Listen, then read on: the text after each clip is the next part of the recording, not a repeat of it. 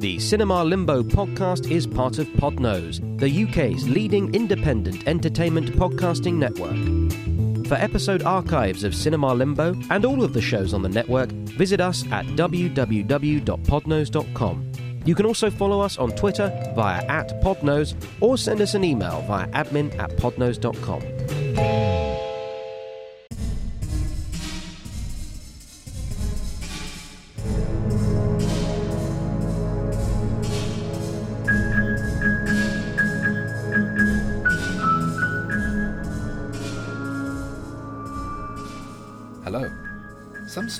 true epics that require time and patience to unfold upon their audience. Others are brief fables that can be told in an instant, but will still leave a lasting impact. My name is Jeremy Phillips, writer, critic, and veal and ham pie, and you are entering Cinema Limbo, the way station for underappreciated films. This evening's seminar covers a program of short films, namely the 1972 Spanish drama La Cabina, the 1939 animation Peace on Earth, the 1977 public information film Apaches, and the 1929 Laurel and Hardy comedy Men o' War. My guest is Paul Morris, and you join us in the deserted auditorium of a cameo cartoon theatre. Hello, Paul. Hello, Jeremy. How are you today? Uh, I'm, I'm well. Uh, slightly deflated by some of the things I've been forced to watch this morning, but, uh, Forced, but yeah. I'm, I'm bearing up. Um, well, as you probably know, uh, Cinema Limbo is approaching its 100th episode. So, to that end, I'm doing a special season devoted to films that I wouldn't normally cover, that fall outside the traditional remit.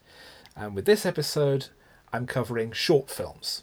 Right. Normally, I insist that a film has to be feature length, um, which, according to the Academy of Motion Picture Arts and Sciences, means a minimum of 40 minutes. Oh, is that we- what it is? Okay. Weirdly, BAFTA says that 40 minutes is the upper limit for short films, but the lower limit for feature films is an hour and 10.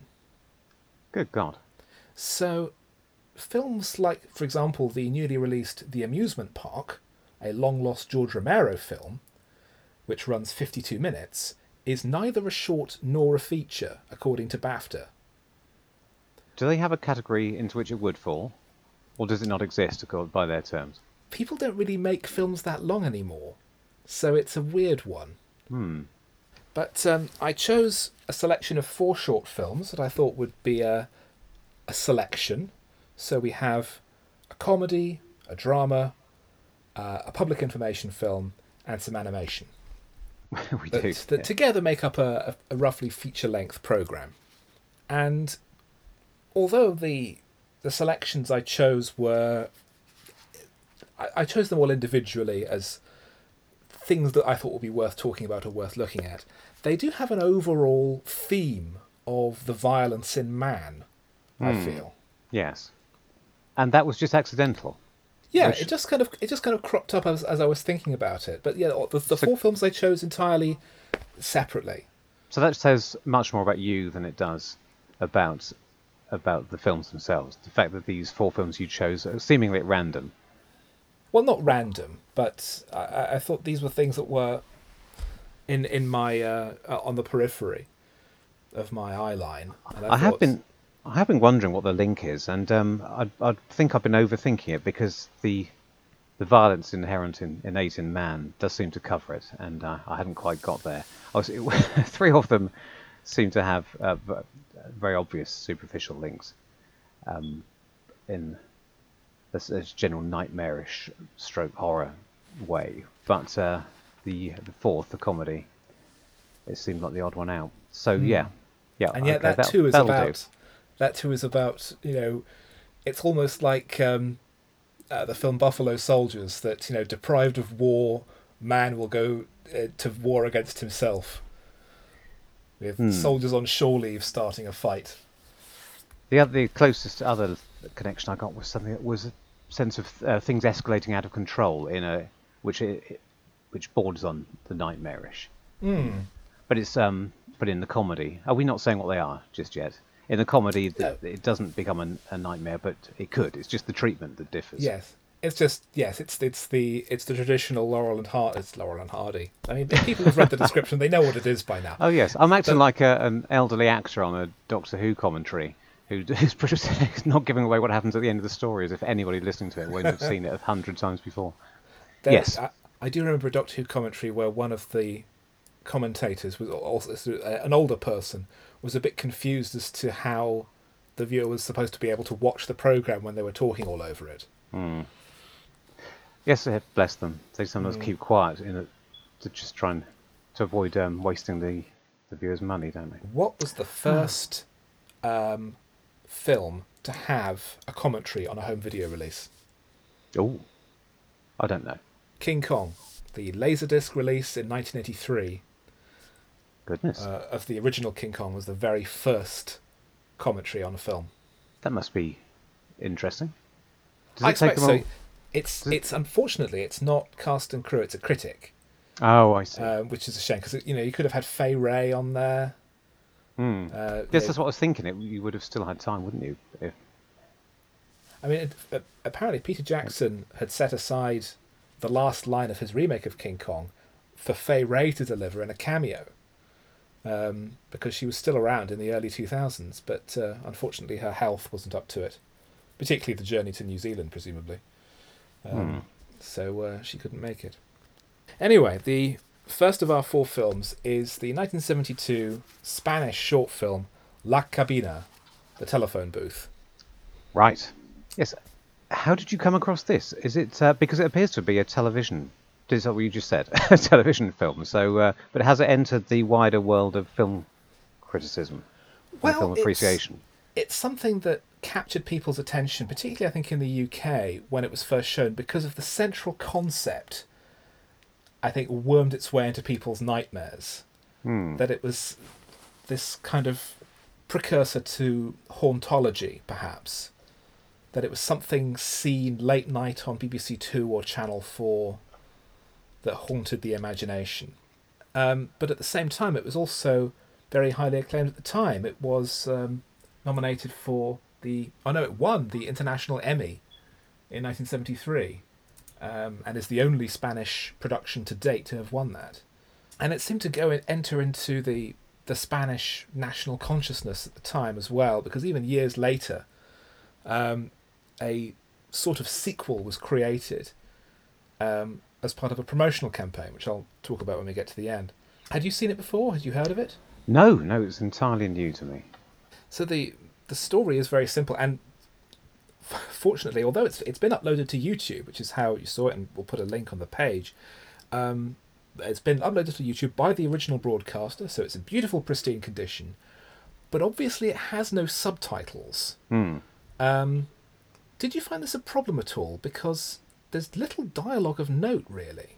I didn't. Um, I well, there we were. I was a few minutes in when I noticed that there were some lengthy exchanges of dialogue, which weren't.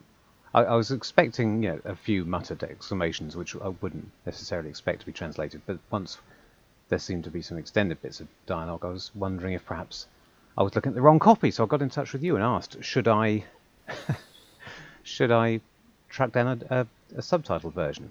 And I had started fiddling with my phone to try and find one. But um, you said, don't worry about it. It's quite a visual piece, which I had already spotted. I'm quite shrewd like that. So, uh, so I carried on without, and in, it made me wonder if perhaps uh, the link between these four pieces, without getting ahead of myself, was that they are all films which contain dialogue, but you could easily take the dialogue out and they would work as silence. I'm not sure that would work in the case of some parts of the Laurel and Hardy short. Hmm. There's a lot of punchlines in there that only make sense with dialogue. Although that came just at the beginning of sound film, that's something we can talk about later as well. Yeah. And even a lot of the um, the moralizing in the animated Peace on Earth comes across mainly through dialogue. Even though Yeah, I mean- even even though the, the storytelling there is quite visual. Indeed. I, I wasn't saying that you wouldn't lose anything if you took the dialogue out, but that what will be left, because they're all such strongly visual pieces, Yes, they are. they're, they're led by the, the visuals and the, Again, I think atmosphere.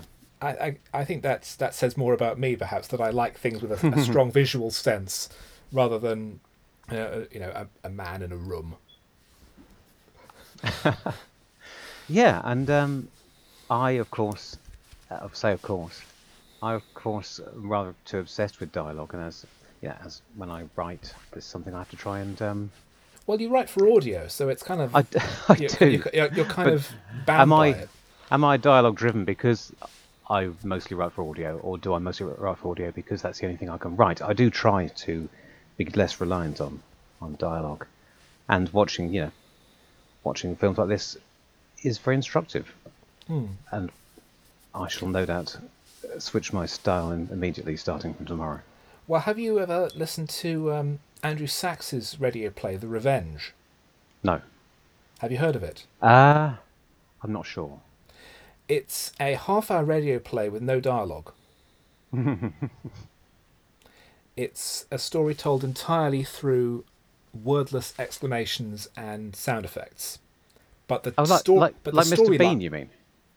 yes, but it's a radio play, Right. And the story that it tells is very clear, and very straightforward, and easily comprehensible to anyone. But it's this kind of experiment in how can you tell a story just through sounds, not even Yeah. words, no pictures, just sounds, and it works extremely well. It's very clever. You It turns up on um, Radio 4 Extra every so often. It's, it's rather good. But the uh, La Cabina starts with a phone booth being delivered to a beautiful looking plaza somewhere in Spain, uh, somewhere in a Spanish city. And industrial music, very upbeat, cheery music, plays on the soundtrack as four men get out and uh, polish it and bolt it to the ground and get it all ready for someone to come along.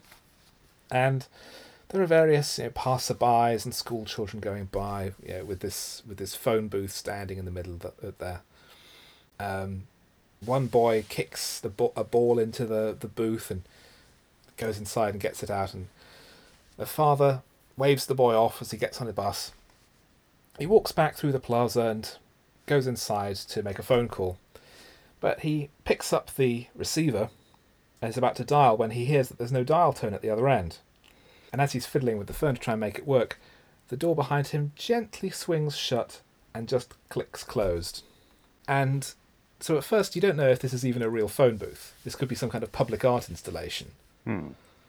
Um, as the man tries to get out. And at, at first the tone is very comical that he's in this ridiculous situation in a public place. And gradually he attracts a crowd of people and there are children and women gathering to watch and he's getting increasingly angry and the little children start taunting him and men sit down on chairs to watch at this spectacle and then as, uh, as like a strong man a bodybuilder type comes out and says clears the path for for anyone and wrenches on the handle and eventually all he does is just pull the handle off It is playing like it could be a silent comedy, like Mr. Bean uh, or something at this point, isn't it? Yes. Um, There's- so someone tries to charge the, at the door and they just bounce off. And there are women sitting knitting, like they're on a little day out. Yeah, or, or at the foot of the guillot- guillotine. Exactly, that's, that's something that I read, that it's, it starts to look a little bit like a public execution or some kind of humiliation. A man comes out with a screwdriver to try and you know, take some of the panels off, but there's no gap anywhere. It all seems to be smooth and solid all the way around, and all the screws have um, blind heads. And there's a, there's a man with a tray of baked goods walking around with it on his head, and people picking off food from the top. And finally, the uh, the police arrive, and they send for a workman. And th- the the police try and um, pull the handle off, but they put that that just pulls off again, and everyone laughs at the hilarious police. Yeah, more slapstick and pratfalls. it's interesting because it does look, it is structured and in some ways acted as though it could be a slapstick comedy, but nobody, nobody's reacting that way, and particularly not the bloke in the booth. This he's not um, pulling. He's not mugging, uh, pulling gest- a face of furious frustration or or Wayayada sort of gestures. Yes. He's he's playing it completely straight.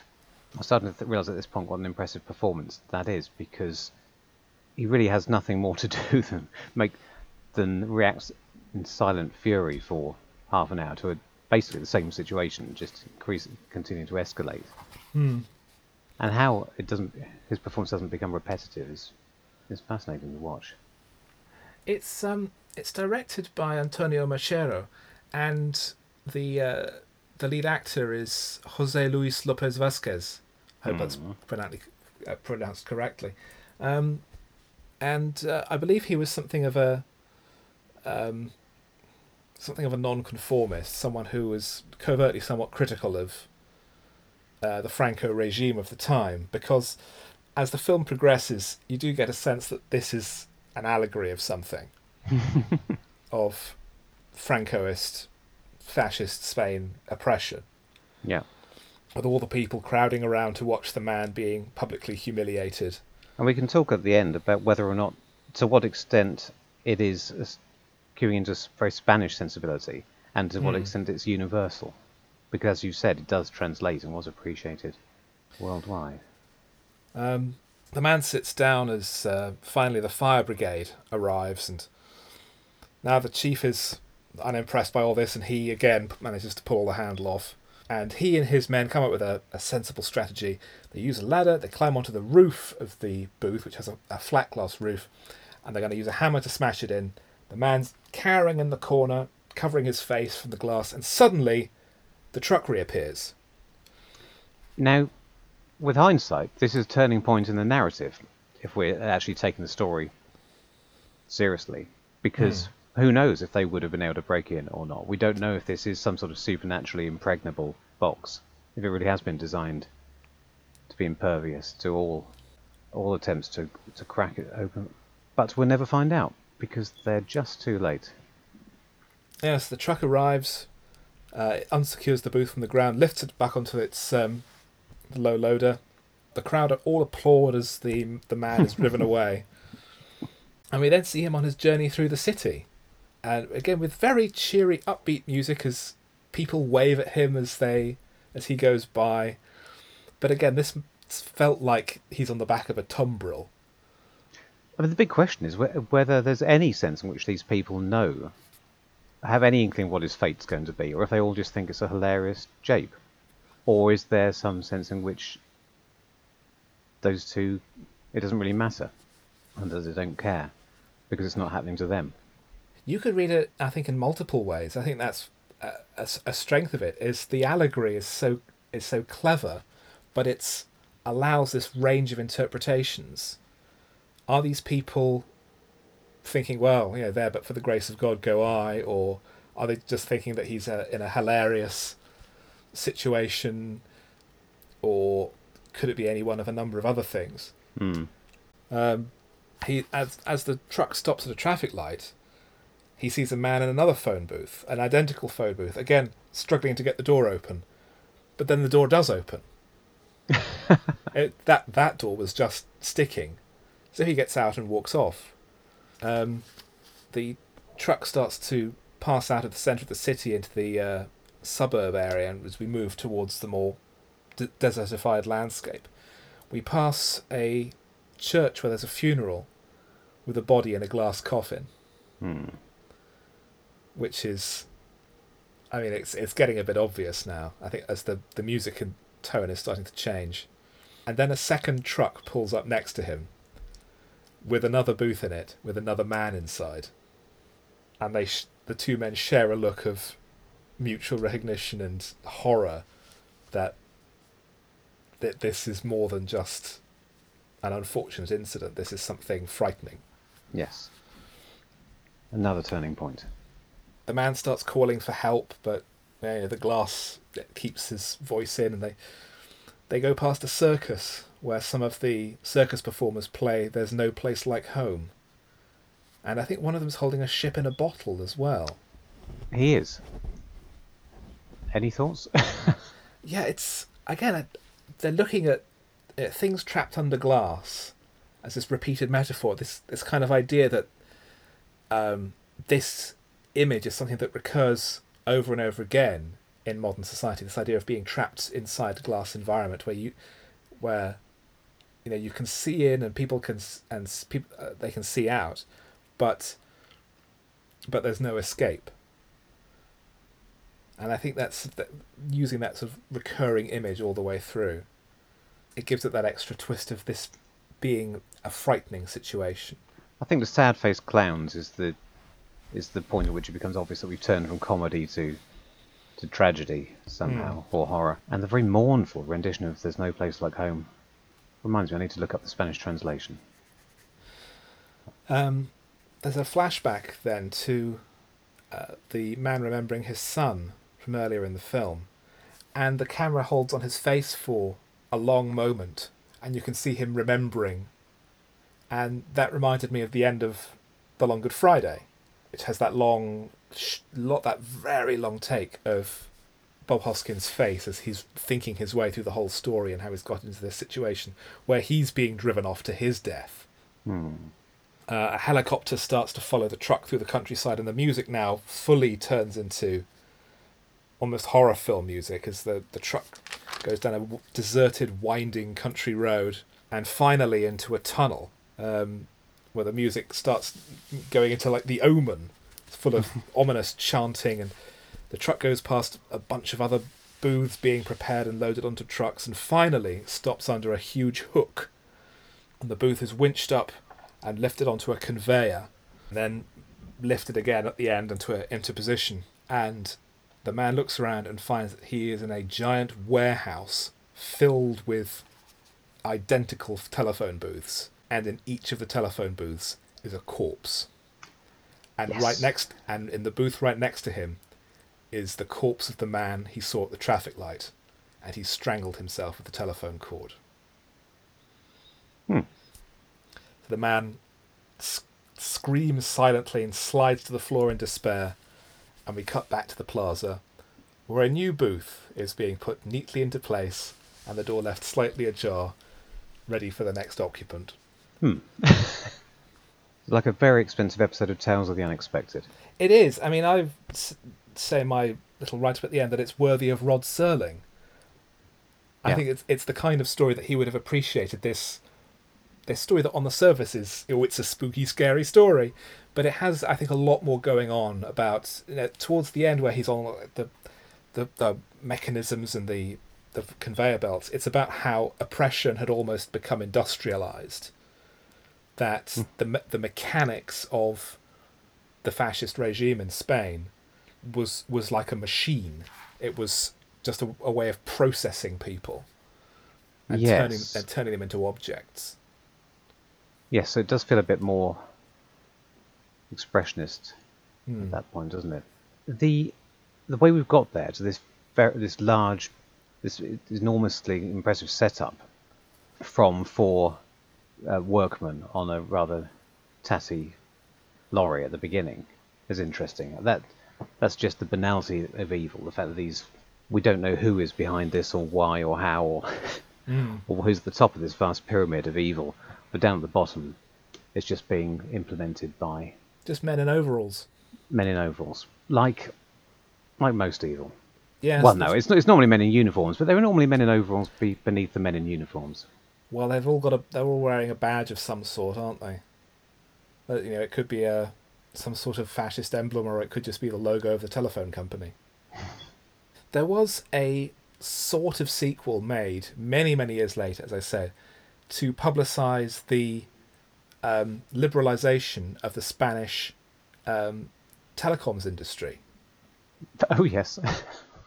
and it started again. It was it was only a thirty second commercial, and it started again with the same actor trapped in a phone booth in this grey wilderness, and then pushing hard against the door, and then the door suddenly just clicks open, and he's able to walk out into the open landscape again, now free with this new liberalization of industry. So you could imagine it having almost a happy ending, but only in a commercial. yeah, no need through the wonders of privatization. No. Well, But he'll also have been in that box for about 30 years. only men in the phone boxes. Well, a lot of the skeletons are quite hard to tell. Just a thought. yeah. But it's a good point. Yes, we only we only see male victims. That that may be significant. I don't know. It wasn't something I picked up on. It's a note that my wife has just given me as she walked past. in the interest of full disclosure. No, no, that's that's that's a very good point. But I think it's a very uh, a very clever, a very um, engaging film. It it is, and it sort of goes beyond. I don't know, not beyond. It's different to that um, Tell the Unexpected Twilight Zone sort of thing. It, I found it quite moving at, at times because it's so cinematic, I guess, rather than just a. There's no reason why it needs to be cine- cinematic rather than made for television to be physically powerful. But the cinematography and the acting and the music all came together at certain moments to make me really identify with this poor sod, even though I had no idea what was going on, hmm. which I guess is is the desired effect. The, the the the simple idea, the central idea, is so universal. Anyone can imagine getting into this kind of situation. I mean, it's happened to me where I've I've managed to get stuck in a public toilet where I can't get the door unlocked from the inside. I was wondering whether to mention it would have been a rather pathetic note to end on, but yeah, I got stuck in a public toilet in Tenerife, so I'm actually familiar with the idea of being of having a babble of Spanish voices outside while I'm trying to explain that the lock has broken and I'm not just being I haven't just barricaded myself in for political ends. Some kind of some kind of dirty protest. Best place for it. So our second film is the animated uh, short "Peace on Earth," um, directed by Hugh Harman, and nominated for the Oscar for Best Short Subject in 1939 Hmm. There are bits of this that seem very jolly and Disney-like, with the little the little family of squirrels having Christmas, and there are bits of it that you could not possibly imagine ever seeing in a Disney film, like gas-marked soldiers drowning in mud, Yes. and I'm- yet, I'm not- and yet we see them both within seven minutes. I'm not a cartoon expert, so what, what are Harman cartoons? I remember the name, but uh, what are his cartoons normally like? What's the standard? Uh, he uh, worked for Warner Brothers and MGM for quite a long period, uh, having started out in Disney in the 20s. And he never really seemed to have a major impact on the industry. Um, this is, I think, by far his best known work. But um, it just seems to be something that's. People decided this was a good idea. But notably, it was released three months after the start of World War Two. And in fact, there was a remake produced in 1956 which updated the setting for um, the Second World War with um, ballistic, you know, missiles and nuclear weapons and such. But uh, we watched the original, and it's Indeed. it's a it's a very odd Christmas story because it starts with Christmas in an abandoned battlefield with snow falling on the guns, but there are singing animals, and we cut to a little animal town. And in one of the little houses there, there's some little chipmunk, uh, little squirrels singing, looking forward to Christmas the following day. When elderly Grandpa Squirrel comes to visit and says, "Oh, it's a great old world, isn't it?" And so he sits down on a big ball of wool, and one of the little squirrels says, "Oh, Grandpa, I uh, was saying you know, Merry Christmas and goodwill to all men, but what what what are men?" And Grandpa says, "Oh well, oh well, you know there aren't any men anymore." And I, and as I was watching this for the first time, I thought this is a really weird thing to show on a ch- on a children's program because we've got little fun talking animals telling us about how the world ended. So we um we hear about how human beings are characterized by these little animals as monsters, and we see soldiers in the First World War wearing gas masks and being told how we were always fighting and killing with images of war and conflict, bombs and machine guns. And do you think that this quite straightforward, unvarnished depiction of the horrors of war is appropriate for a children's cartoon? appropriate for a children's cartoon. uh, well, I mean, we're about to see what was considered appropriate for children's um, public educational films, but I think up to a certain age, children can cope with some quite powerful imagery without re- without be- being traumatized by it. Because I think up to a certain age they wouldn't really understand the full implications of the message behind this, and of course it is it is couched in the um, the cuddly narration Mm. of the lovely old grandpa. So I I think I don't think it sh- it's um, something that should be avoided on grounds of taste, but whether or not it will actually have any effect. I mean, is it going to? What, what is the effect? Is it to, to produce a generation of, of pacifists, or Well, I think I think it's to avoid letting the memory of the horror of the First World War pass into me- pass into myth almost to keep the the knowledge and memory of it alive. But it seems Hmm. odd that it would be released just as a, another war was breaking out in Europe, particularly since when America enters the war two years later, there would be cartoons produced as propaganda in favor of the war. I mean, the the, the famous one is uh, Der, Der Führer's Face, with Donald Duck having a nightmare that he works in an armaments factory in Nazi Germany. Um, yeah? inspired by a song by Spike Jones and the City Slickers about farting on Hitler. Yes, although it's definitely not in line with the prevailing attitudes on um, on our moral duty as regards warfare. But we do see, um, as we cut back to the the fireside scene, that Grandpa Squirrel's got a bit carried away in reenacting all the horrors of war, and he's pretending his walking stick is a machine gun and that kind of thing. And we're told that man carried on fighting until there are only two of them left. We see these two ma- gas-masked figures on a battlefield, and they shoot each other, and then one of them just collapses, slowly sinking into this pit of mud and vanishes. And Grandpa says, and that was the end of the last man on Earth. and then at dawn, all the little animals come out from where they've been hiding. And they go into the ruins of a cathedral. And the wise old owl uh, reads to them from the Bible and sees that it says, Ah, thou shalt not kill. Ah, what, the, what a good idea. If only man had, had listened to that. So they start to build a town from all the, the helmets and the debris left over from the war, and they call it Peaceville. And we fade through to today where Silent Night is being sung. Say, and that's why we say, goodwill to all men. Now, for a very short piece, which appears on the surface have a very simple message, it, it could be read in quite a few, in various different ways. It's Hmm. although it's, as you say, the imagery entire is all about the horrors of actual warfare and based on heavily on the First World War, even though it was about to change significantly. I guess it's mostly First World War, but the ruined towns are something that will become much more familiar, much more associated with the Second World War.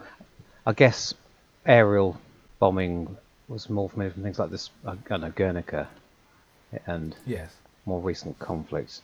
But um, but um, is it is it a, is it as you say a, a primarily religious piece, saying that we should all return to our Bible and read it again more carefully, or is it is it much more general um, story about man just loving to fight? It, one of the examples of men just uh, just fighting each other for no reason is the meat eaters versus the vegetarians, which seems like a fairly random example of the sort of things that people will, will get argumentative about. Hmm. That wasn't the cause of the, fir- the cause of the First World War, unless Well, the political situation in Austria had another had a, another dimension that we don't know about. Hmm. The, yes, the the film leaning towards um, a more religiously motivated pacifism towards the end, I think, is in keeping with the era because the idea that you would draw your morality from anything other than religion was very much not a mainstream opinion at the time. Um, atheism wasn't catching on the way it has now with all the young kids. um, we were still some time off um, Malcolm Hulke indoctrinating a, na- a nation's children in the uh, virtues of Marxism, and even the um, the later remake uh, adjusts it further to shift the uh, the biblical references towards the New Testament rather than the Old Testament, so making it perhaps more palatable to post-war tastes. Um, because you know stories about Jesus going around being a nice man to people are perhaps a little bit more palatable to Yes. the youth of the 1950s. And of course, if you do read the Old Testament, um, beyond just the Ten Commandments, you could get arguments that aren't quite Yeah. as clear cut. I wonder if it's a particularly American perspective, because of course their their experience of the First World War, and indeed their recent history of conflict, was very different from what from the European perspective, and indeed what the American perspective would be um, for the next half a century, where they moved from an isolationist position into being almost perpetually at war with Hmm. somebody, somebody or another. So it seems this cartoon didn't have the desired effect.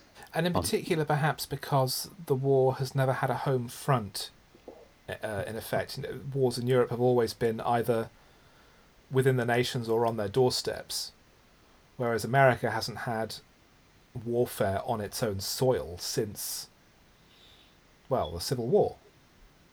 And with a foreign power, not since the Revolutionary War, I believe. Hmm. So that's long since passed into myth and memory. So the idea of war being something that takes place a long way away, I think, has perhaps become ingrained into the American sensibility, whereas in Europe, for far too many people, it's something that you see every day, or you know, with a strong pair of eyes, you can see just over the horizon. So rather than the, the animals looking to the fate of man as, as a warning, it could be the Ameri- America looking to the fate of Europe as a warning. At Hmm. a stretch. At a stretch. Perhaps, yes. It also, I mean, if you take it superficially, it also could have an ecological um, perspective because, of course, the animals and, and plants and nature in general will re-inherit the earth if we do sink into the mud. Yes. I mean, um, only last night, uh, my mother and I finished watching the new Planet of the Apes trilogy, in which uh, man's arrogance and self destructive um, hatred and fear winds up uh, wiping human civilization from the earth and allowing Caesar and his uh, tribe to inherit in our place. And good luck to them, I say. I, for one, welcome our new ape overlords. Do they tell the same story in a, as a, in a trilogy in the new Planet of the Apes as the as it took them five films, I gather, in, back in the day? in No, 70s? um, uh, the the trilogy starts in the present day, and over the three films, it moves to the point where humanity is effectively human civilization has uh, is extinct. That some humans survive, but they're now, as as they were in the original film, you know, mute cattle.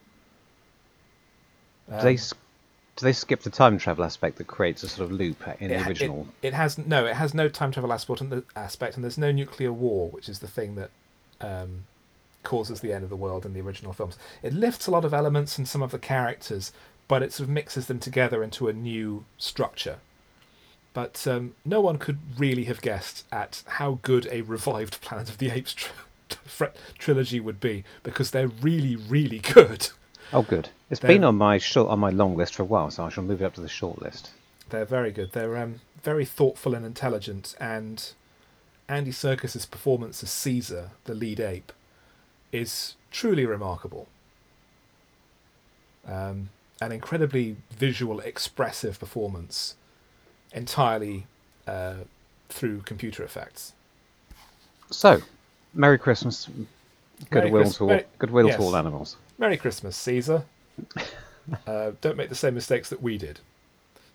So, our third film is uh, the obligatory public information film. because you'd always get those if you went to the cinema in the olden days. Yeah. You always get Donald Pleasence as the voice of the Grim Reaper telling you not to play in puddles. Or um, Brian Wilde, perhaps, from Last of the Summer Wine, uh, as a little bird narrating the story of a boy climbing into an electricity substation for his frisbee, uh, grabbing the wrong thing, and then his trousers exploding. That was Brian Wilde as a bird. Yes, I remember- It was, it was it was part of a larger, uh, about half hour film called Play Safe, which was narrated by Brian Wilde and Bernard Cribbins. Right. I mean, yes, I remember all of these. They're burned into of- the memory, aren't they? Yeah, but it burns into the memory like a, a frisbee into your hand after twenty thousand volts have passed through it. When I was at uh, junior school in the early 90s, we went on a special safety course at uh, Rushmoor Arena in Northeast Hampshire. Uh, my class and several other classes, and um, we were effectively you know, put into various situations. It was like it was like um, it was like a cross between a public information film and live action role play, because we go into these situations like, oh, there's a, there's a man loading bin bags into the back of his car, and he and he's got you know, he's got one arm in a sling, and he asks the children to help him. And obviously, it's a whole lesson in stranger danger, and the children are supposed to say, no, no, no, it's all right, we um, we we can't, bye. And then I say, all right, okay, well done, that's exactly what you're supposed to do. Uh, except my teacher said, oh yes, of course I can help. Oh, let me help you there, forgetting that this is all probably going to be staged. And the man said, well, now you've you've you've been kidnapped, so you you've lost. That was not the last time my teacher died that day, because sh- there was also a dummy who had uh, been poking into the back of his television with a screwdriver and electrocuted himself. And we said, right, yeah, you've got to help this person. So my teacher immediately grabbed the man's arm, and I said, okay, you've now you've now died of being electrocuted. the thing you were supposed to do was pick up the plastic brush that was on the table and use that to pull him away from the television because plastic doesn't conduct electricity and that will break the circuit because that's safe. So it was a great day of, you know, watching my teacher repeatedly demonstrate that she doesn't have the intellectual capacity of a 9-year-old. Now you you're much much younger than me. Do you remember these classic seventies public? They were still running films? them when Were I they- was little. Does that include Apaches? No, Or and I think that- the main I think the main reason is Apaches tended only to be run in areas that were much more rural. Right. So whereabouts was it where you were growing up where you saw this? Hmm. Um, Dover in Kent. We have See, plenty that's- of farms that's- around. That's that's countryside, whereas I was living in, in northeast Hampshire, western Surrey, which is much more suburban. How do you I know I saw it? Did I? Have I? It might I have been shown in that? a school, Hmm. and rather than on television. Um, I mean, I we were sort of just on the boundary of the the Thames LWT region, so it's unlikely it would have been shown f- to a London audience, for Yeah. example, because you know there there aren't any farms. Uh, yeah. So this has become notorious, hasn't it? This film. It seems.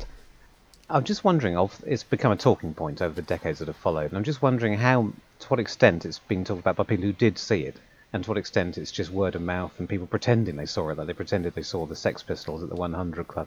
Well, it's, I- it's on those those um, themed evenings on Channel Four. I think it, that I think the first time I saw a clip of it since 1977 was on an evening of public information films where there were lots of talking heads saying, "Yeah, I remember this. It was horrible. It was so frightening." I just wondered how many of these people were making had it, had actually seen it for the first time a minute earlier when the researchers showed it to them on an iPad.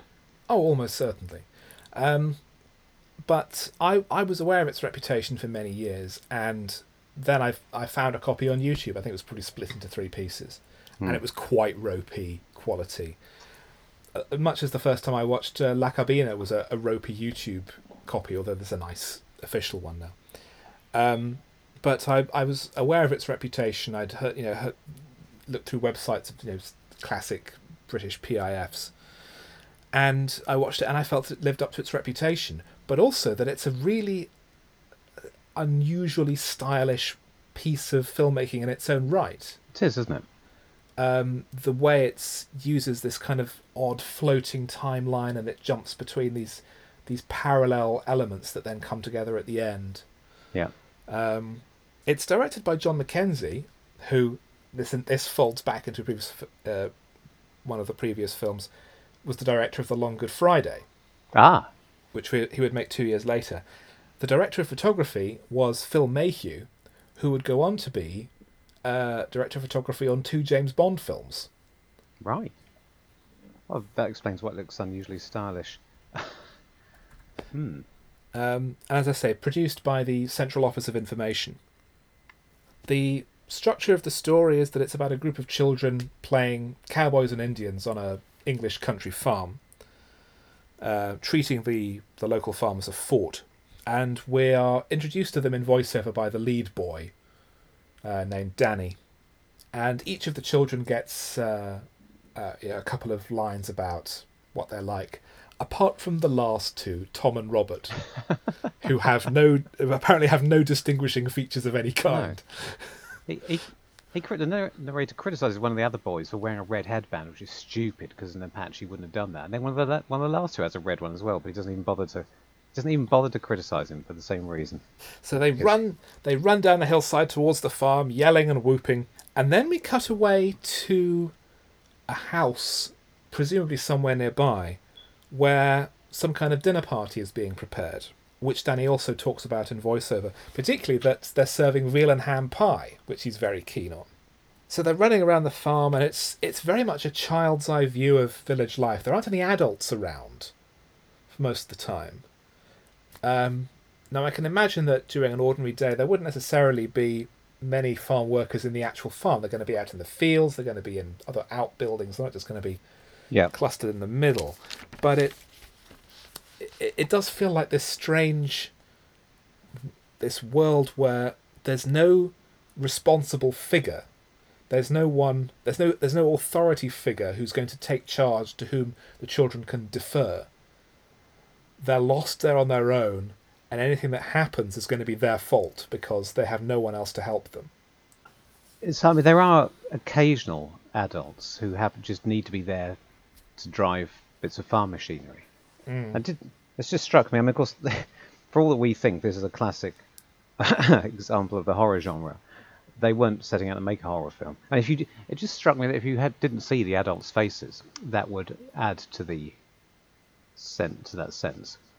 If they could somehow have shot it so that um, Well, they're always sort of in the distance. The the ones on the farm are always sort of far away and in the distance. At the party, they're more clearly yeah, uh, observed. Um, but there's a there's a tractor passing by, so the the Indians are going to ambush it. The farmer opens the gate into the farmyard and drives in, and is pursued by the kids uh, as he's pulling his trailer. One of the children jumps up onto the trailer with his little toy rifle and is shooting at him from behind a hay bale. And the driver joins in, and he's you know, reaching behind his shoulder, you know, pointing his fingers and going bang bang. And then the truck, uh, the tractor hits a bump, and the boy falls off the trailer, goes under the wheels, and we don't see him die, but we do see blood on his broken toy rifle, and all the other children go quiet. And then we cut to a corridor in a school where someone walks out out of the room towards the the row of pegs where people hang up their coats and there's an empty peg and they just peel off the label under the peg. good God above. Back at the party, Dad's polishing his shoes and Mum's putting on a nice blouse while the kids are playing. And also, it's a nice uh, nod to pop culture at the time. The kids talk about Swap Shop. Yes, which um must have been fairly new. This this is seventy seven, isn't it? Yeah, so this yeah, And- it's been two or three years old. No, no, I think it, I, I thought it started seventy six, but so it's fairly new. But it must I would have made a big impact. Hmm. Their dialogue is pretty good all the way through. It's very natural It is, and, and complemented by the performances.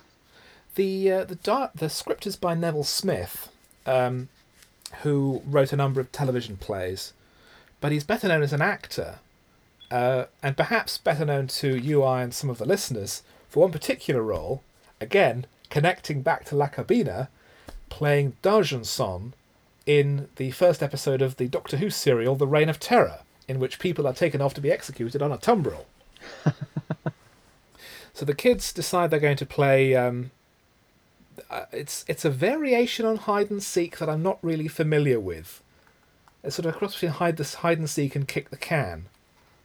And Sharon is annoyed by being caught, but is told, you know, that's just how how you have to play the game. And Danny sees her hiding in the hay, and there's very energetic camera work. You know, there's there's some quite fast cutting. I think there's some handheld work in there as well. It feels very surprisingly fast paced. You know, it's the most exciting game of hide and seek I've seen in some time. Um, however, Tom has decided to hide somewhere around the farm's slurry pit, and he's climbing on the fence around the outside, but it's slippery. He falls into the slurry, calls for help, but soon his head disappears under the surface. Yes. This is absolutely horrifying, Jeremy. It is, I, but I it, only just got over it.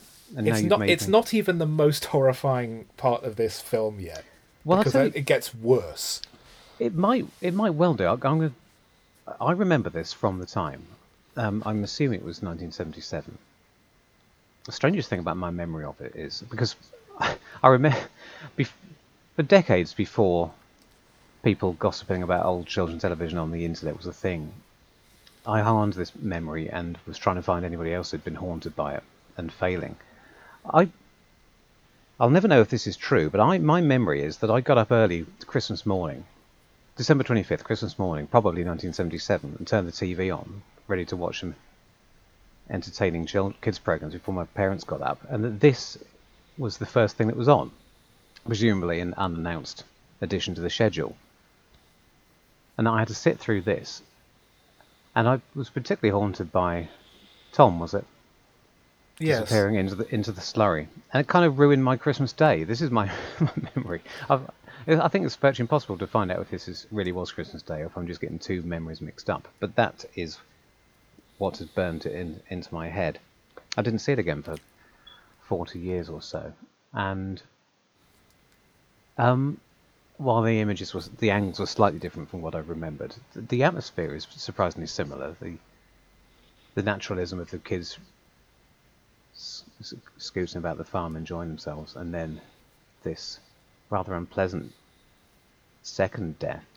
I don't remember any of the film after this. I was probably too. I don't know if I turned it off and went back to bed. I, I can't. But this is this is the one that got me. And watching it now, I'm equally worried by how they shot it. They appear to have actually killed a child in the course of making this film, but um, no doubt there's some special effects at play. But I'm not sure. Well, we we do know from the start that Tom has no real distinguishing characteristics, so he could have just been substituted for another boy and then sent back home again. um, but yes, it is. The, the the tone of the whole film is just depressingly realistic, because the the the the writing is deliberately fantastical with the odd floating hmm. timeline and the the kind of dreamlike tone, but the way the violence is portrayed is so totally unvarnished totally real as as graphic as they think they can get away with. It's it's really shocking i think. And as i say we haven't even got to the part that i thought was the most disturbing Well, you're Um, not six. Which we'll see if that has any bearing on it. um There so was lots uh, of people. There were lots of people drowning in 1977. I remember that the Doctor Who, Tom Baker, um, appears to drown in a silo, in a big silo of sand in the Robots of Death, um, yes which is around the same sort of time. That and that actually stuck. That stuck in my mind. a few stories earlier in the deadly assassin he appears to actually drown when being held underwater Hmm. Um, which got uh, the bbc into a lot of trouble with mary whitehouse It's a wonder I'm still sane. So we we then have the the consequence scene of uh, a class a school classroom in playtime with an empty desk, and one of the teachers comes in and opens it and takes out an action man. While at the party, they're now laying the table, and Danny, again in voiceover, says, "Oh, adult parties are so boring. They just stand around eating and drinking, and there aren't even any cakes or presents." Dramatic irony there. Hmm. I wonder. And this the, the the next part I think gives it's almost like it's it's it's starting to lean a little against the fourth wall, where some of the children are now watching a railway, uh, railway trains going by, and I think they, is this going to turn into another railway public information film, like the finishing line or the one with the the boy whose foot gets run over and you just see a shoe with a bit of foot coming out of it? It- yeah, I, I was going to mention that. There's It's one all- of these other films where, um, because the the cutaway, the way that they dramatised the fact that these children are dead by cutting to their their possessions being cleared away into a box, or as you say, the sticker being peeled off. That that's a that's a common trope of these films, isn't it? One of the others has has some shoes hanging forlornly on a hook at school. I think. Is that the is that one of the railway ones? Um, possibly yes, because they can't run anymore because they had their feet run over. Is that is that it? Yeah. I'm not going to go and check that one, Jeremy. It's again, they there is they always try to push the the violence and the gore as much as they can, but they would never cross that line. They still have to remember we are supposed to show this to children, or we are supposed to show this uh, during daytime television. This can't go over the line. But there, you know, there's another film that, that uh, the COI made called The Finishing Line, which is apparently too brutal and too graphic to show. And I've seen it, and it's about um, a boy imagining a sports day event based around a railway. The final event of which is a race through a tunnel with a whole crowd of, of children running into the tunnel. And then there's a gap after the last child goes in. And then a train goes after them. And then you see the children coming out at the other end, and they're injured. They, you know, there's blood Ah, on them yes, yeah. and then you have an adult going up to them and very um, blandly just asking his name and then r- writing his name down on the list or ticking him off and like on a, like on a school sports day just very unemotionally making notes of who who's won and that kind of thing.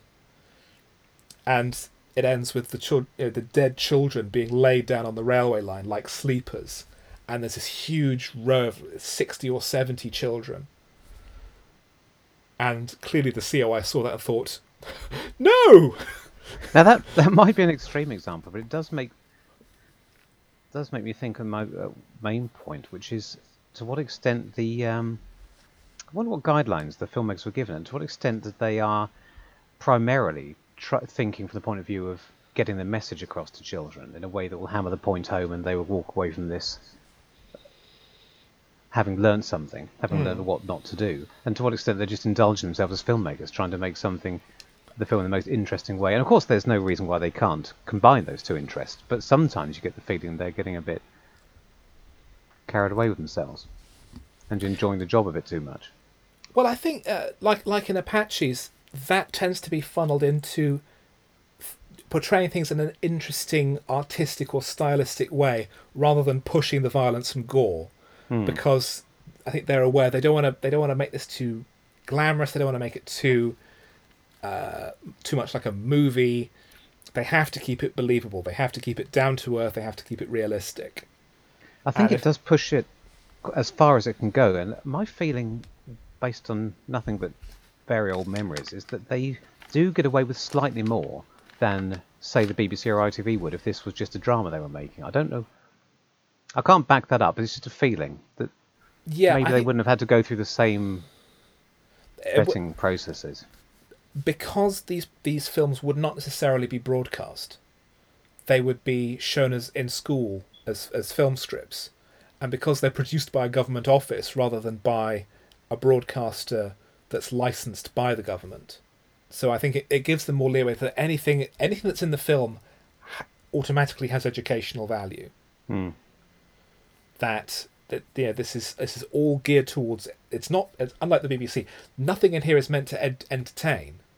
It's all to educate, and if it's using certain tropes as a way of gaining the audience's attention and keeping their focus on what's happening and scaring the shit out of them, as long as they're being educated into not running around on railway lines or playing around in farms or breaking into electricity substations, then maybe anything goes. The ends justify the means Yeah. um, they uh, they switch sides in the game, and they now decide that they're going to be the cowboys defending the fort. And Sharon says, "Oh, I I thought that's I thought we were playing Indians.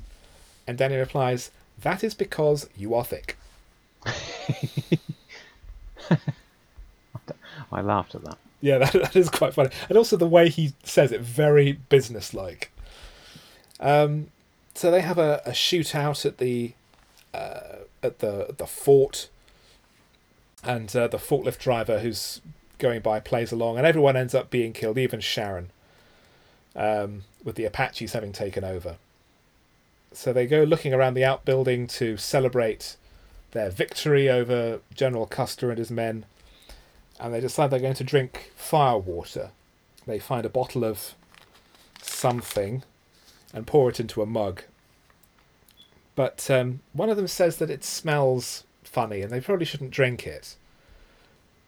Um, so they say, oh, oh, we'll just mime it. Anyway, poison would look bad, which is a weird thing to think. Um, I mean, everyone knows. everyone's everyone's familiar with the Simpsons short film "Lead Paint, Delicious but Deadly." so they all mime drinking some, apart from Susan, who accidentally, yeah. who forgets. She gets carried some- away. Yeah, but she immediately spits it out.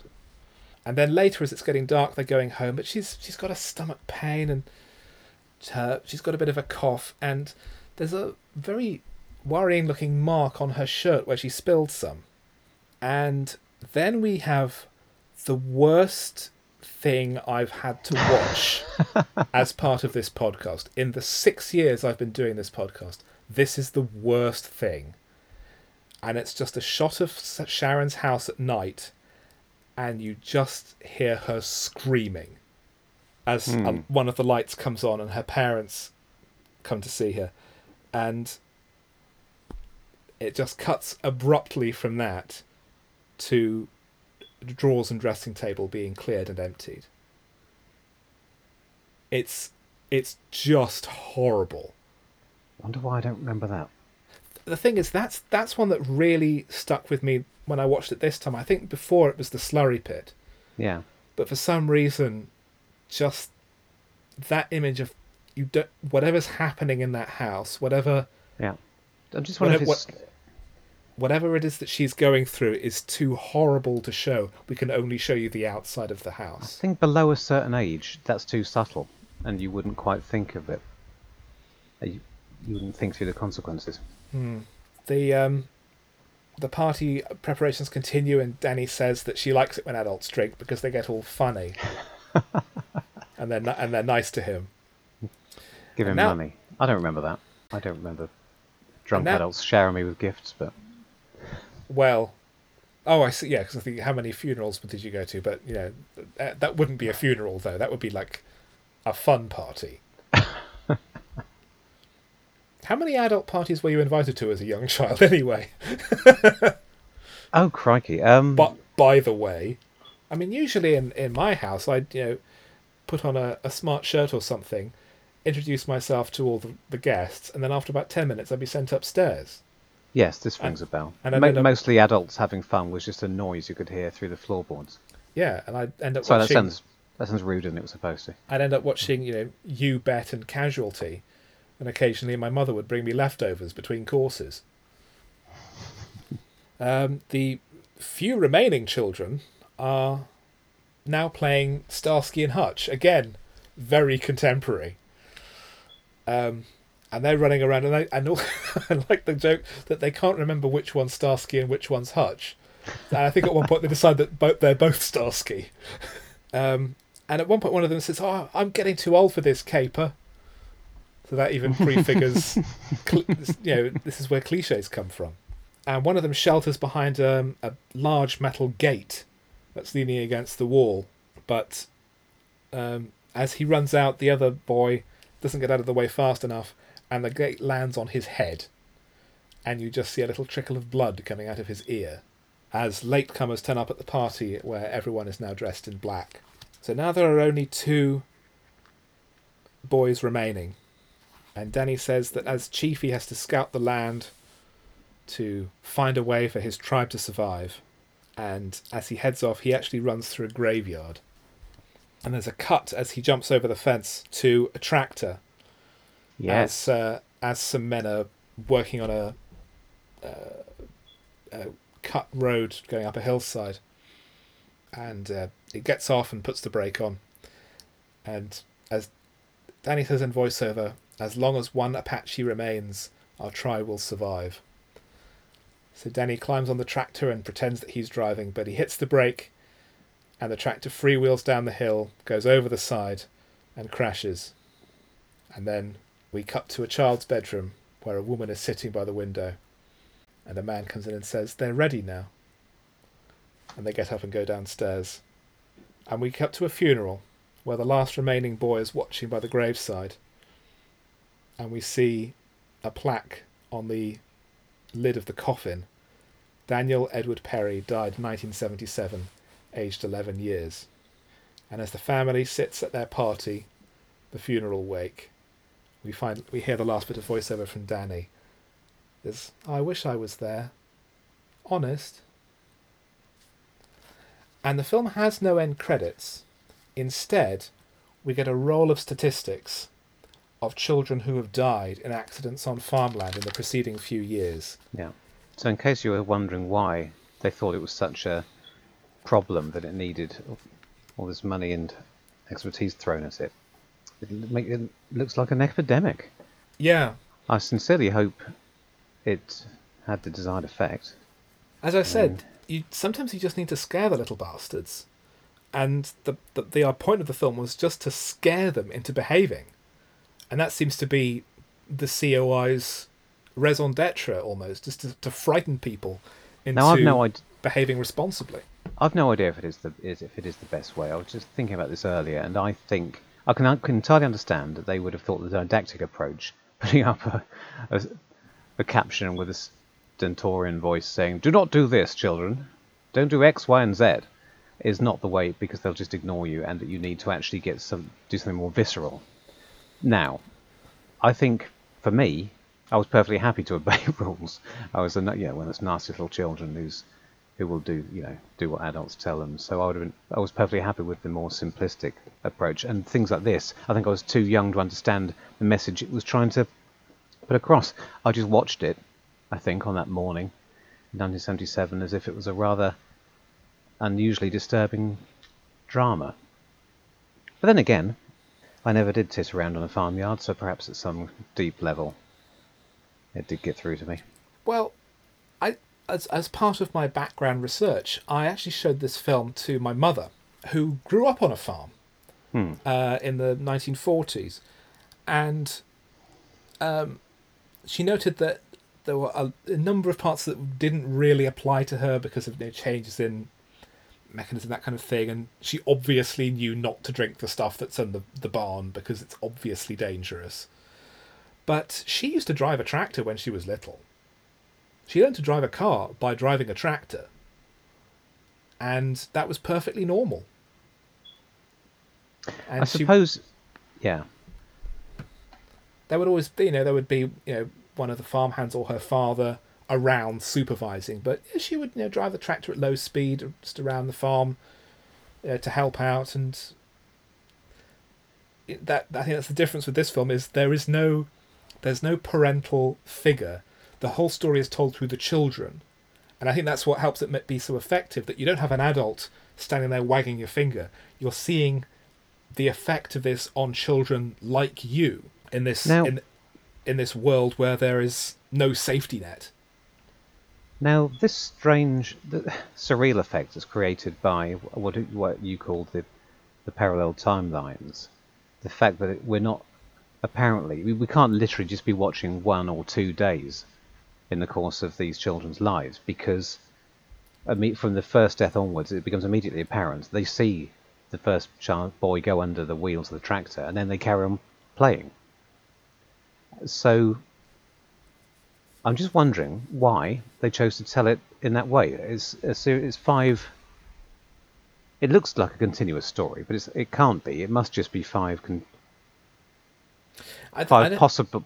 It's it's like a dream. I don't think it could really be rationalized because they've tried to sort of format into a way that, that gets the message across that they want to communicate, regardless of Yeah. how much a- sense it makes as a as a, it's as a real world story. It's a deliberate choice. I mean, it's prob- maybe it's because they know they're going to end with a voiceover from one of the dead children, so it's they want to give it that otherworldly feel early on. But uh, there was a voice in the back of my mind trying to work out how you could tell the story in a more commas realistic way. I mean, if if they didn't see, if each of the deaths happened out of sight of the remaining children, then you could somehow tell this story in a more straightforward way.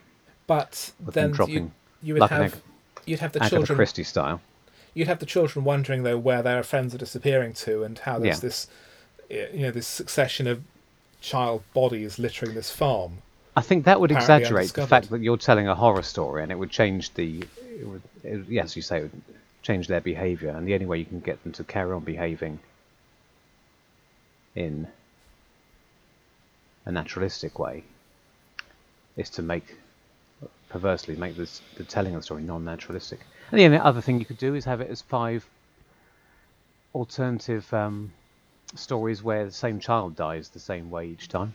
But then that would be a bit like South, Kenny in South Park. So Well, that was done with one, with uh, another notable uh, uh, PIF called um, Building Sites Bite, uh, which is about the dangers of, of messing around on building sites. And there were two children watching who could then roll back time to let to let that child have another go at whatever it was that killed them, and uh, make you know, teach them to, to choose to choose wisely, as it were and um, not not play with the big machinery or or drink from the wrong cup or um, or what have you.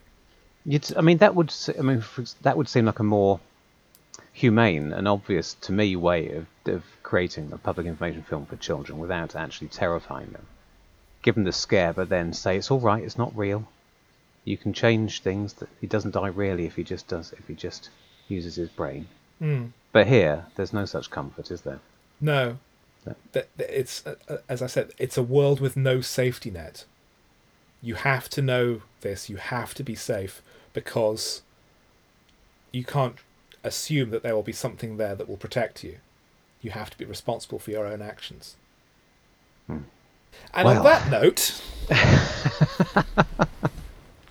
on that note, uh, let's end with uh, a right good laugh with Laurel and Hardy in Men o' War from 1929, the oldest film I've covered in the podcast. Oh.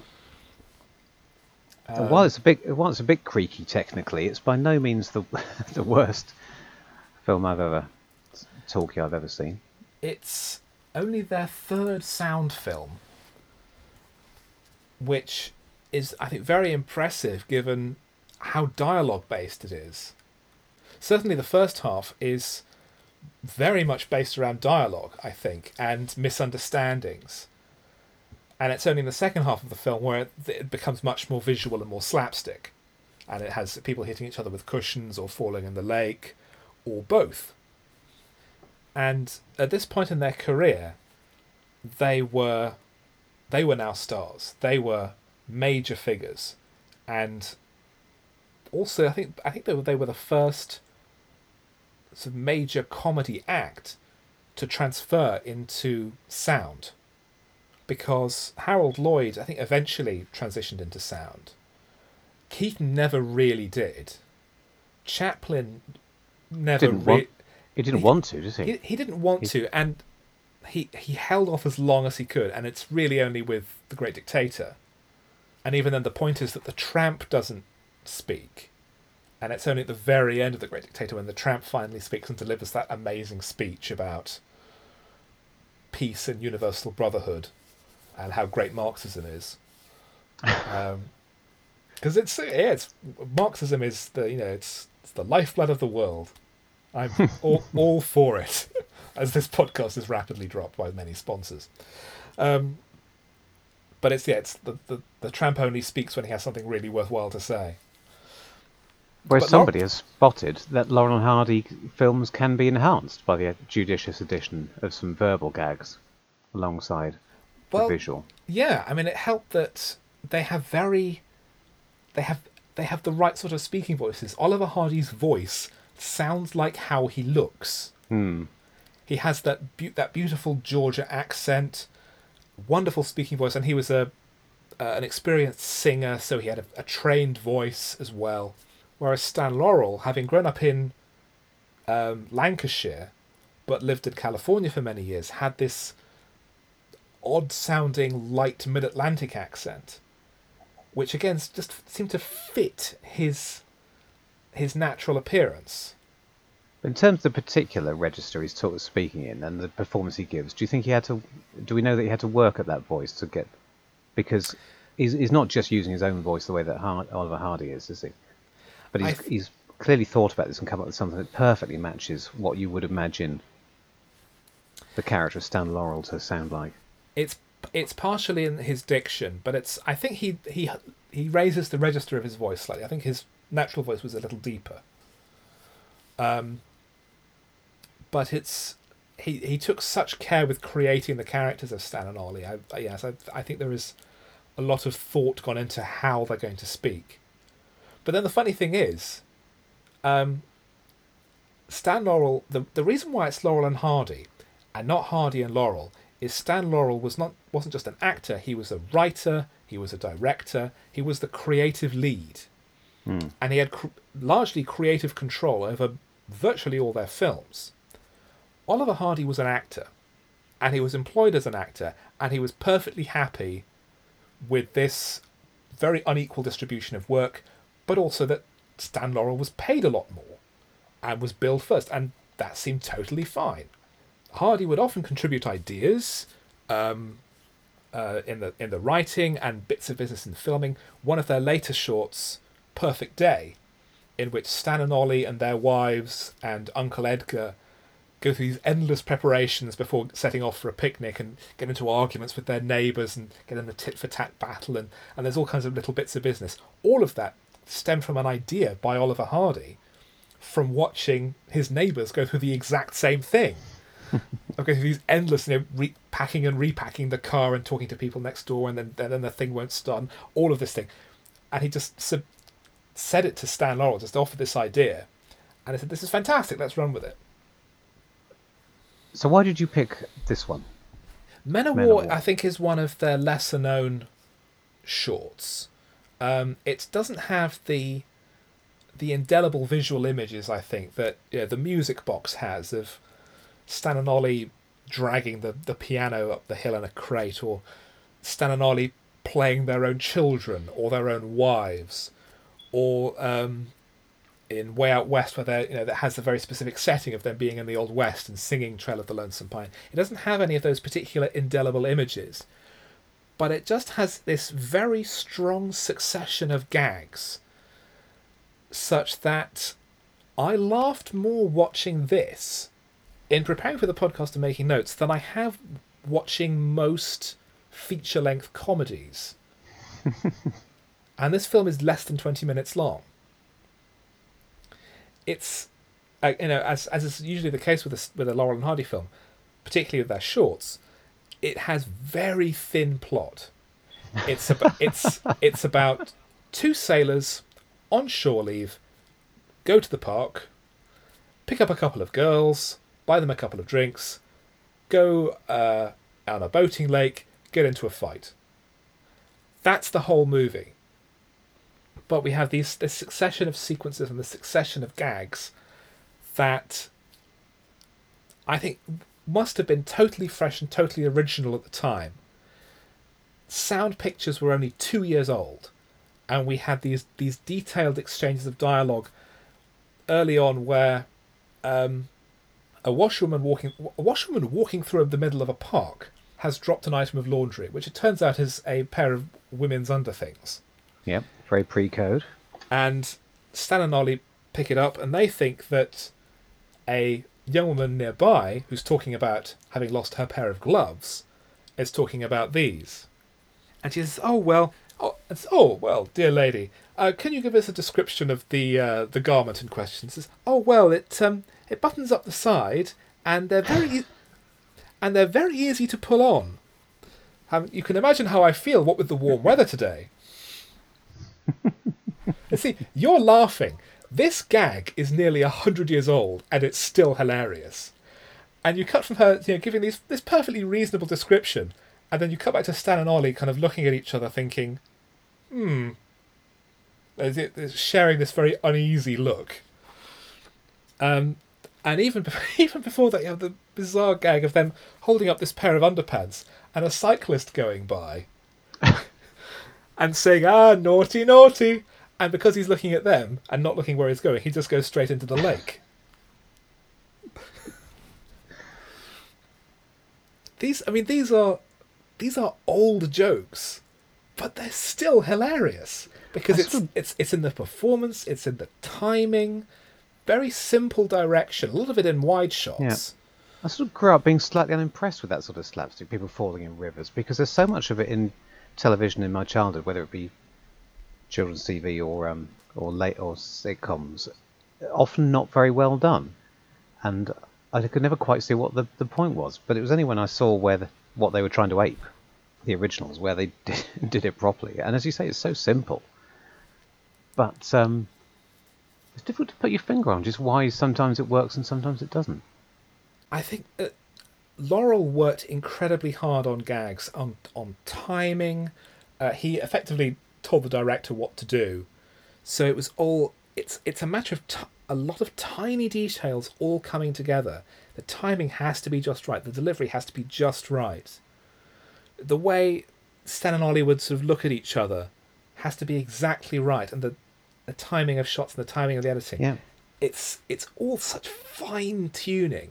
And the tone it has to happen to the right the right things to the right people for the right reasons. I mean, If you get any of those elements wrong, then then visual comedy can fall completely flat, can't it? Yeah.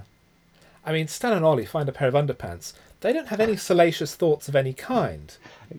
Yeah. O- Ollie says, "Oh, oh, they fall down." It's like, "Oh, a pair of underpants." But when they're trying to return them to the lady, they're very gentlemanly and very polite, and they're trying to handle it with a degree of delicacy. And she says, "Oh, this, uh, they've probably got dirty. Oh, I have to clean them with gasoline." And again, what? And then suddenly, a police officer enters the scene and says, "Ah, madam, I believe you dropped these gloves just now." to which Stan and Ollie then realise, um, whose underpants are we walking around with? So, it- it's sort of emboldened by the conversation. Um, they ask the ladies for uh, if they'd like to go for a soda, and the other lady says, "Oh, I'd love to. I just love soldiers."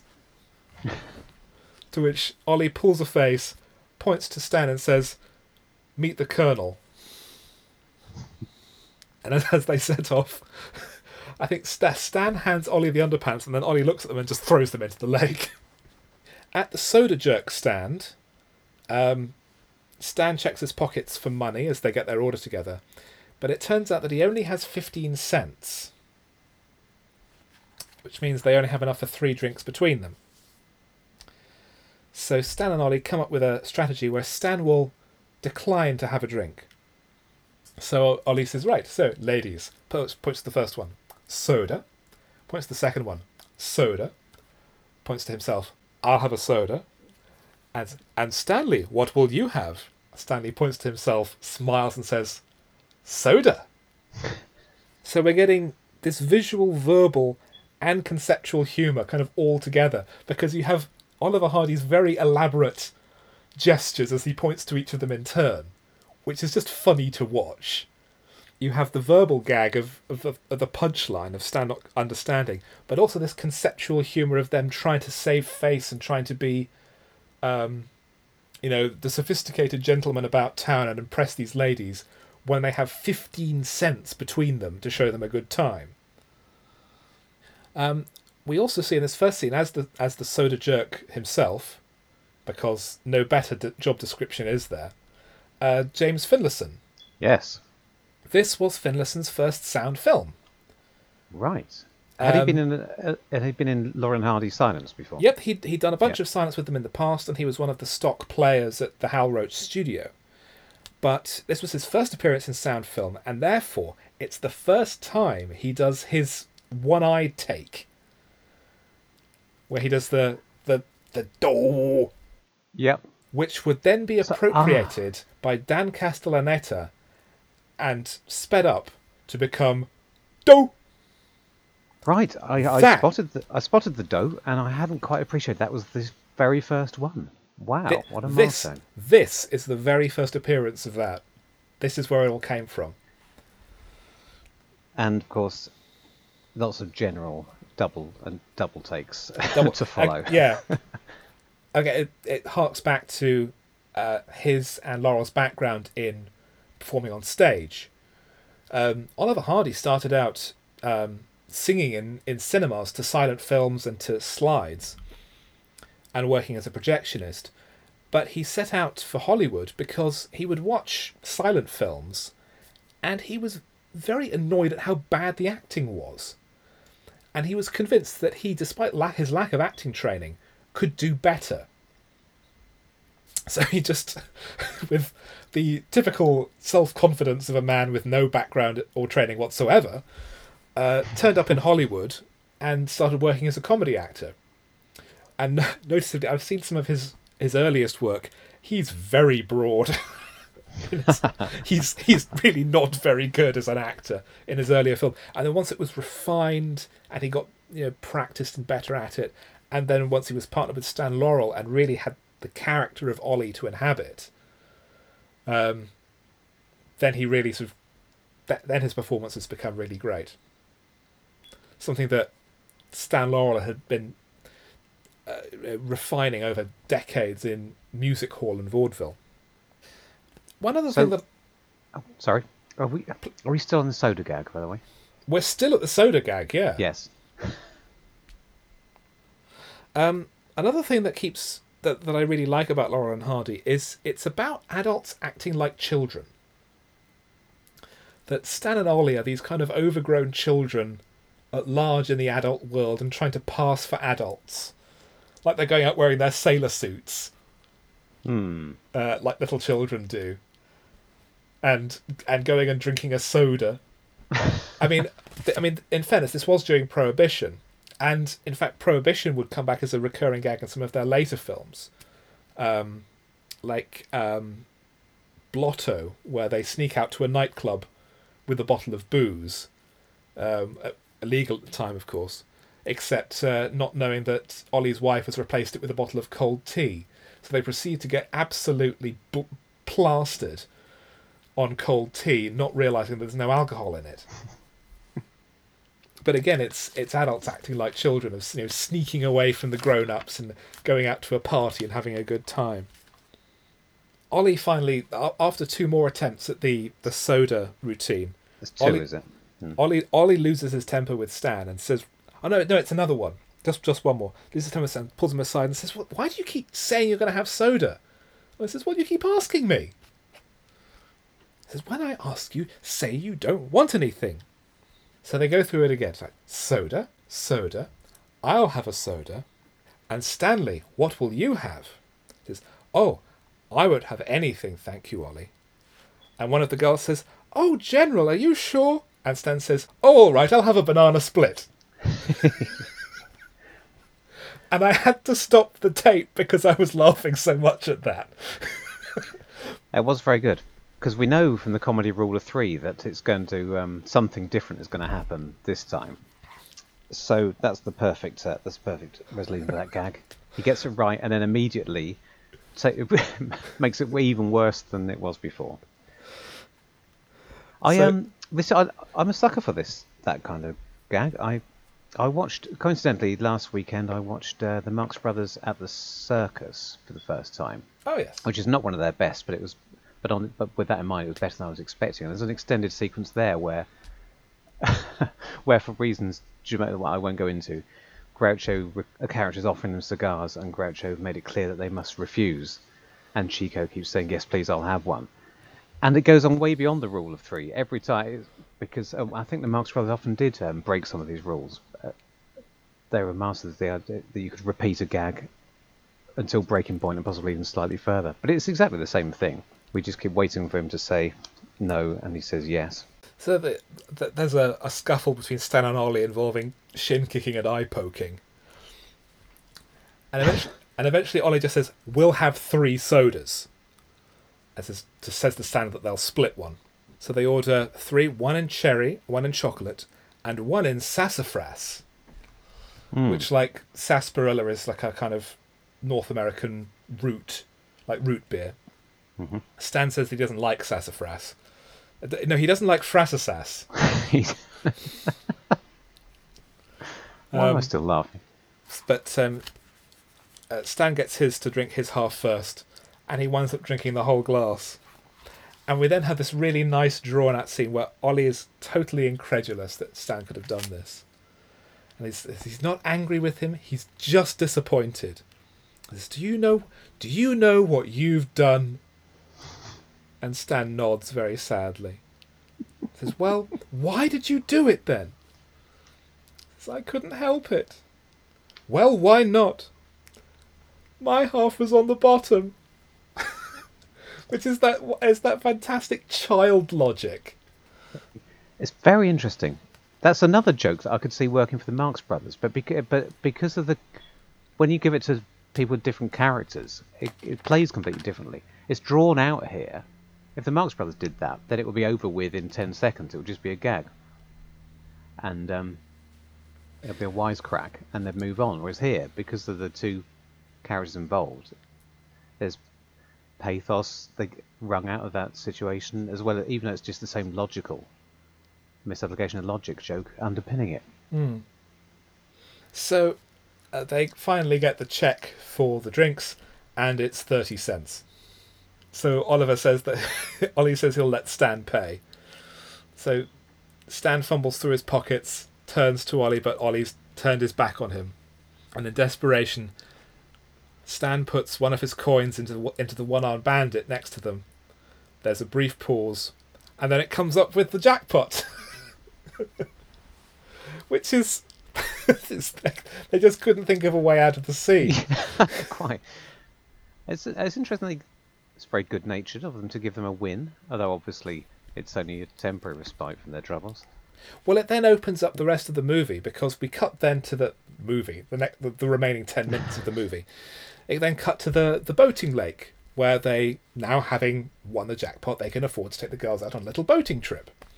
So they're loaded up the boat with the supplies, and uh, Finlayson says, "Okay, well, you know, you've got a you've got an hour," and Ollie says, "Ah, okay, Grandpa," slaps him on the chest, and Stan's sitting in the back of the boat with you know an, an arm around each of the girls and the boat wobbles wobbling as Ollie gets aboard, and there's lots of business with them swapping places and hauling the the oars over each other's heads and trying not to smash each other in the head.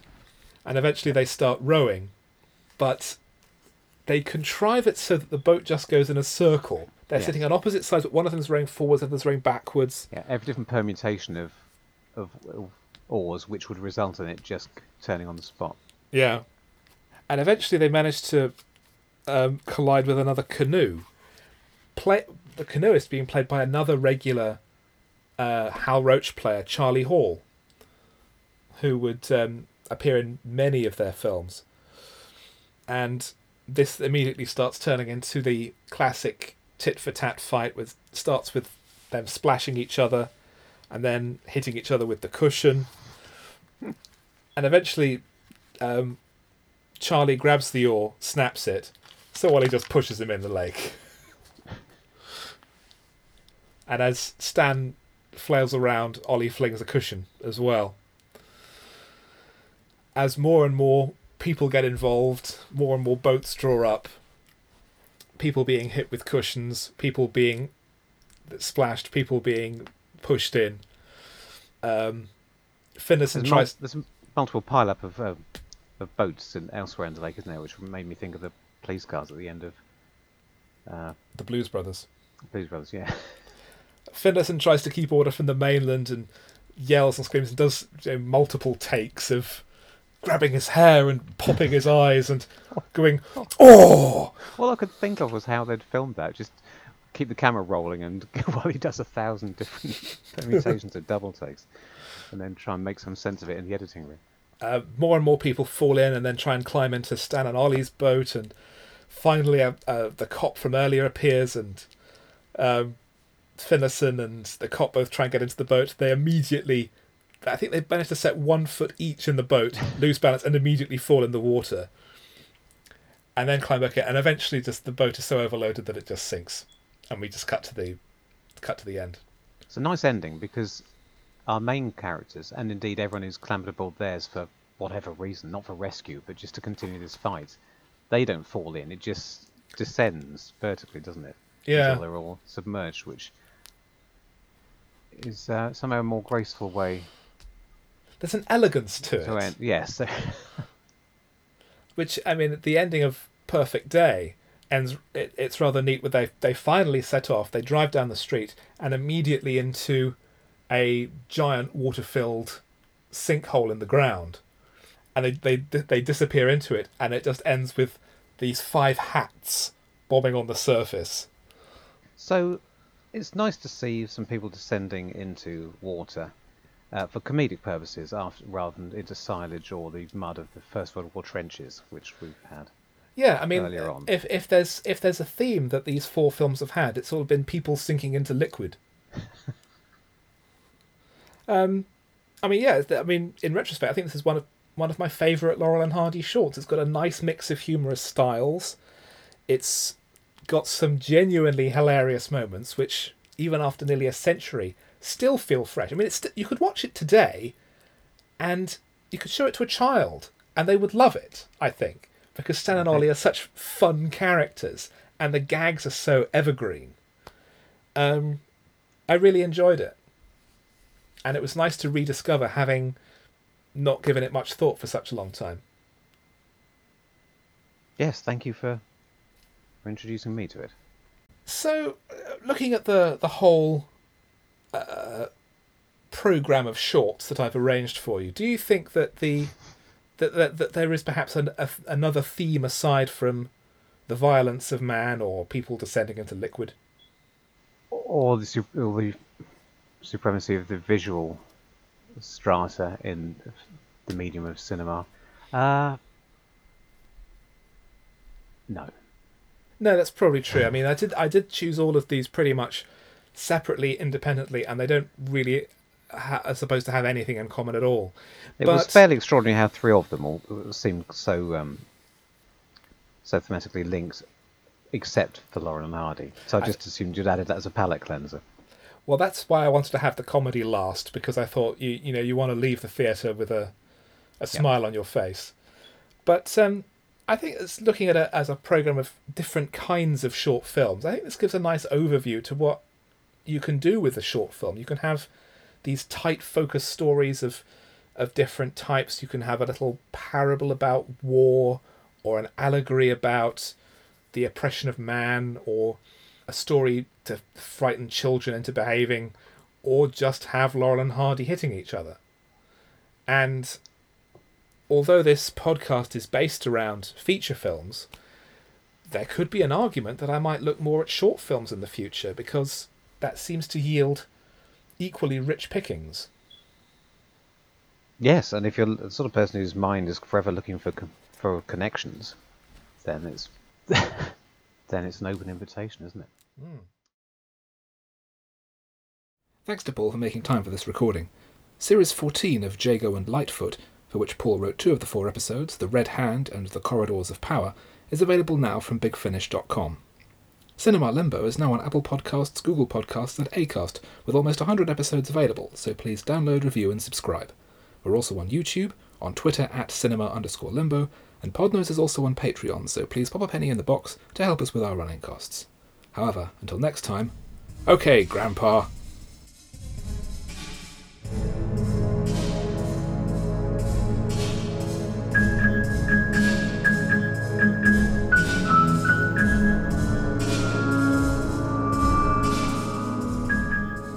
Have been listening to Cinema Limbo, hosted and produced by Jeremy Phillips, with editing and music by Philip Alderman. Cinema Limbo is part of the Podnose Podcasting Network, so please visit us at www.podnose.com.